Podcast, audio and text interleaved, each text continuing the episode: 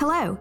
You're listening to Second on the Mount, a podcast of sermons from Second Presbyterian Church, located on Mountain Avenue in Roanoke, Virginia.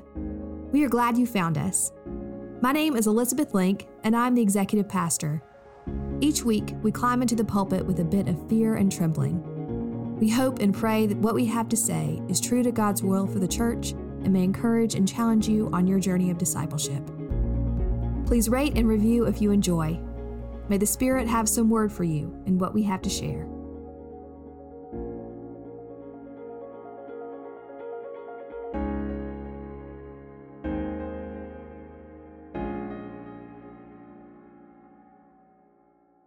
Please pray with me. May the words of my mouth and the meditations of our hearts and minds be acceptable in your sight, O Lord, our rock and our Redeemer. Amen. Our scripture reading comes from the New Testament Gospel of Matthew and may be found on page 794 of your Pew Bible if you would like to follow along. Reading from Matthew 18, verses 21 through 33. Hear these words for the church today. Then Peter came and said to Jesus, Lord, if another member of the church sins against me, how often should I forgive? As many as seven times? Jesus said to him, Not seven times, but I tell you, seventy seven times. For this reason, the kingdom of heaven may be compared to a king who wished to settle accounts with his slaves. When he began the reckoning, one who owed him 10,000 talents was brought to him. And as he could not pay, his Lord ordered him to be sold, together with his wife and children and all his possessions, and payment to be made. So the slave fell on his knees before him, saying, Have patience with me, and I will pay you everything. And out of pity for him, the Lord of that slave released him and forgave him his debt. But that same slave, as he went out, came upon one of his fellow slaves who owed him a hundred denarii. And seizing him by the throat, he said, Pay what you owe. Then his fellow slave fell down and pleaded with him, Have patience with me, and I will pay you. But he refused. Then he went and threw him into prison until he should pay the debt. When his fellow slaves saw what had happened, they were greatly distressed and they went and reported to their Lord all that had taken place. Then his Lord summoned him and said to him, You wicked slave, I forgave you all that debt because you pleaded with me. Should you not have mercy on your fellow slave as I had mercy on you? The word of the Lord. Thanks be to God. Along with please and thank you, saying sorry is probably one of the earliest phrases many of us learned as children. It's an important nicety parents want to teach their kids. One child yanks another toys out of her hands, and a parent scolds the child who took the toy and asks, What do you say to her? That's right, sorry. What do you say? Sorry. It's a call and response common in many households. I can still hear my own little brother's empty, almost sarcastic, sorry, for taking the front seat when it was my turn, or taking the last nutter butter when I was saving it for my lunchbox. In a leadership class years ago, friends once shared with me that they think I say, I'm sorry, way too much. Young girls, particularly girls raised in the South, are taught to be nice, polite, and compliant. So I'm sorry often slips out when we really have nothing to apologize for. I think it's an issue many women have. I'm working on it. But sometimes our sorries come out as polite reflexes. We throw the word around and ask our children to offer it constantly without really pausing to reflect on what it means and what we're apologizing for. When do we truly understand the significance of apologies? When do we begin to understand giving and receiving forgiveness? Peter wonders about it. He asks Jesus, How often should I forgive? Peter wants a simple answer. I mean, who doesn't want a good formula? How many times should I forgive? Seven times? Seven times sounds generous. Peter must think of this as a big number. It would be easy if we only had to forgive someone once. But seven? Jesus responds, not seven, but 77, or some translations read, 70 times seven. This forgiveness is beyond quantifying. It's not a one time or even a seven times thing. True to Jesus' style, he follows Peter's question with a story. It's a parable about hypocrisy and not being who you ought to be, who you are made to be. It's a parable about forgiveness and why it's so difficult. A king undertakes a review of the account books of all his enslaved servants. But the focus is on one servant in particular, a highly placed administrator who's managed to accumulate a financial obligation of staggering size. His debt of 10,000 talents combines the largest monetary unit of the time and the largest numerical value in the ancient Roman world. We might think of this more like hundreds of millions, maybe even billions of dollars today. The servant, of course, is unable to pay what he owes, and he's facing imprisonment and even the forced sale of his family and his possessions. He pleads for more time.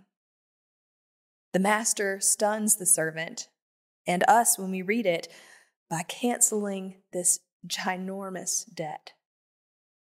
Extravagant compassion, not harsh judgment, prevails. Immediately after his unexpected escape from catastrophe, the forgiven servant accosts a fellow servant who owes him a modest debt 100 denarii, the equivalent of something like four or five months' wage for a laborer. Despite the debtor's plea for more time, using the same line that worked for the first servant moments ago, the creditor servant refuses even this request and has the man imprisoned. This withholding of mercy distresses the other servants, and they file a complaint with the king. And the king's compassion gives way to rage. Should you not have had mercy on your fellow slave as I had mercy on you? He asks. This is a difficult parable. The narrative swings back and forth between extreme mercy and severe judgment. Underneath it all, though, is a simple reality forgiveness is not easy. We know this to be true. Sometimes what others have done to us or people we love is so hurtful that we don't want to forgive them. Sometimes people are so dependent on their own guilt or shame that they don't want to be forgiven. It's tricky and it's hard. But forgiveness is one of the things that the church does well, that Christians do or ought to do, that very few other sectors in our society talk about. There's something counterintuitive about forgiveness. And before we dive into deeper about what forgiveness is, I want to address what forgiveness is not. Forgiveness is not denial. Forgiveness doesn't mean pretending that what has happened doesn't matter or that a wound doesn't hurt. Forgiveness isn't acting as though nothing needs to change or assuming that God is so generous that God isn't grieved and angered by injustice. For God is. The start of forgiveness is the acknowledgement of wrongdoing, of harm, of a real violation. Sin wounds. Whenever we talk about the need for forgiveness, as Debie Thomas puts it, we must begin by recognizing and naming the extent of brokenness. At the same time, we must recognize that we were created for more than this. We were created for good, for love, equality, tenderness, and wholeness. As image bearers of God, we were made for a just and nurturing world that honors our dignity. When we experience anything other than the, that basic goodness, it is appropriate to react with horror. There are not a lot of places where we hear about the power of forgiveness. Sometimes a good novel or a good film can open up the theme. But forgiveness is one of the things that people of faith are called to do, and we strive to do it well. In our faith, we learn that forgiveness can set us free from the things that haunt us. It can build communities that more than just function, but thrive. Forgiveness is what God has done for us and what we are called to do for others. And I wonder, what examples of forgiveness have you experienced or witnessed in your own lives? Consider these historical examples of incredible forgiveness. The Mother Emanuel Church in Charleston, South Carolina. The incredible grace and forgiveness offered by the families of victims. The response of French Huguenots in World War II. When interviewed and asked why they protected Jews in Nazi Europe, they didn't understand the question because they had practiced forgiveness and hospitality so much that it was a way of life, and they could think to do nothing else. Many of us remember a number of years ago the Amish school shooting in Pennsylvania and the incredible grace that community had to forgive. In all these stories, there's some sense that forgiveness has been a particular community's practice, that they didn't have to even think about it. They were prepared. For them, forgiveness was a way of life. Twenty years after the Rwandan genocide, photographer Pieter Hugo traveled to the country and captured stories of unlikely, almost unthinkable tableaus. A portion of this project is shared in a New York Times Magazine article. And in one image, a woman rests her hand on the shoulder of the man who killed her father and brothers. In another, a woman poses with a casually reclining man who looted her property and whose father helped murder her husband and children. In many of these photos, there is little evident warmth between the pairs. And yet they are together. In each image, the perpetrator is Hutu, who was granted pardon by the Tutsi survivor of his crime. The people who agreed to be photographed for this series are part of a continuing national effort toward reconciliation, and they work closely with a nonprofit organization called AMI. In this program, small groups of Hutus and Tutsis are counseled over many months, culminating in the perpetrator's formal request for forgiveness.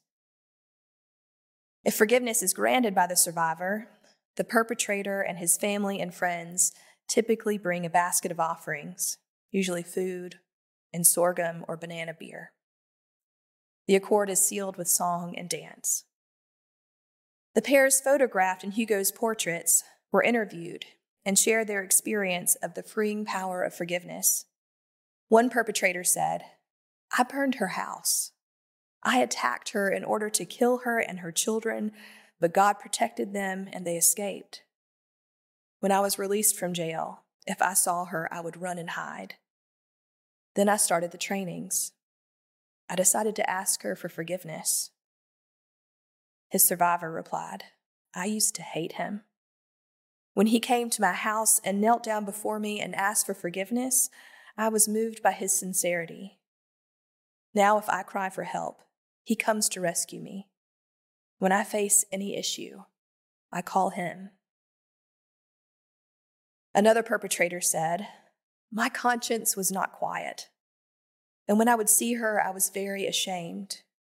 After being trained about unity and reconciliation, I went to her house and asked for forgiveness. Then I shook her hand. And so far, we're on good terms. His survivor replied, He killed my father and three brothers. He did these killings with other people, but he came alone to me and asked for my pardon. And a group of other offenders who had been in prison helped me build a house with a covered roof. I was afraid of him. Now I have granted him pardon Things have become normal, and in my mind, I feel clear. Another survivor said, I have started to feel better. I was like a dry stick. Now I feel peaceful in my heart, and I share this peace with my neighbors. Incredible images and stories of forgiveness. Now, to be completely honest, I don't know if I would be able to forgive like this. I've never been so utterly wronged or devastated like these survivors have been. I don't know. But I do know that I am in awe and grateful beyond measure to see that forgiveness like this is possible. I hope that I could come to such a point of peace. Matthew tells us that in some way, Jesus' parable, sometimes called the parable of the unforgiving servant, shows us the reign of God. In God's kingdom, forgiveness like this is possible. So much of what we see modeled in the world around us is revenge, spite, and vindictiveness. Yet, Anne Lamott writes that withholding forgiveness is like drinking rat poison and then waiting for the rat to die. Nora Gallagher writes Forgiveness is a way to unburden oneself from the constant pressure of rewriting the past. And Henri Nouwen writes Forgiveness is the name of love, practiced among people who love poorly. The hard truth, he says, is that all people love poorly. And so we need to forgive and be forgiven every day, every hour increasingly. Forgiveness is the great work of love among the fellowship of the weak, that is, the human family. If these writers are correct, then forgiveness means choosing love instead of resentment. If I'm consumed with my own pain, if I've made injury my identity, if I insist on weaponizing my well deserved anger in every interaction I have with people who hurt me, then I'm drinking the poison and the poison will kill me long before it does anything to my abusers. To choose forgiveness is to release myself from the bitterness, the tyranny of my bitterness. And so I have to ask myself, we ought to ask ourselves, where is it that we're holding on to something so tight that we need to let go of? How do we model forgiveness as individuals? as a community of faith. Forgiveness is a transformed way of seeing. It's a way of seeing that is forward focused, kingdom focused. With God, there is always another turn, another chapter, another path, another grace. Because God loves us, we don't have to forgive out of scarcity. We can forgive out of God's abundance. How often should I forgive? 70 times 7. Forgiveness is hard. It doesn't come cheap, and it doesn't ignore injustice.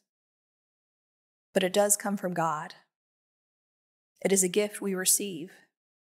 We acknowledge it in worship every Sunday, and we proclaim it in the good news of Jesus Christ.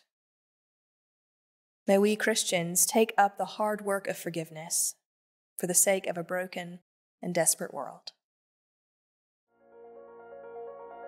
Second Presbyterian Finding Direction by Following Jesus.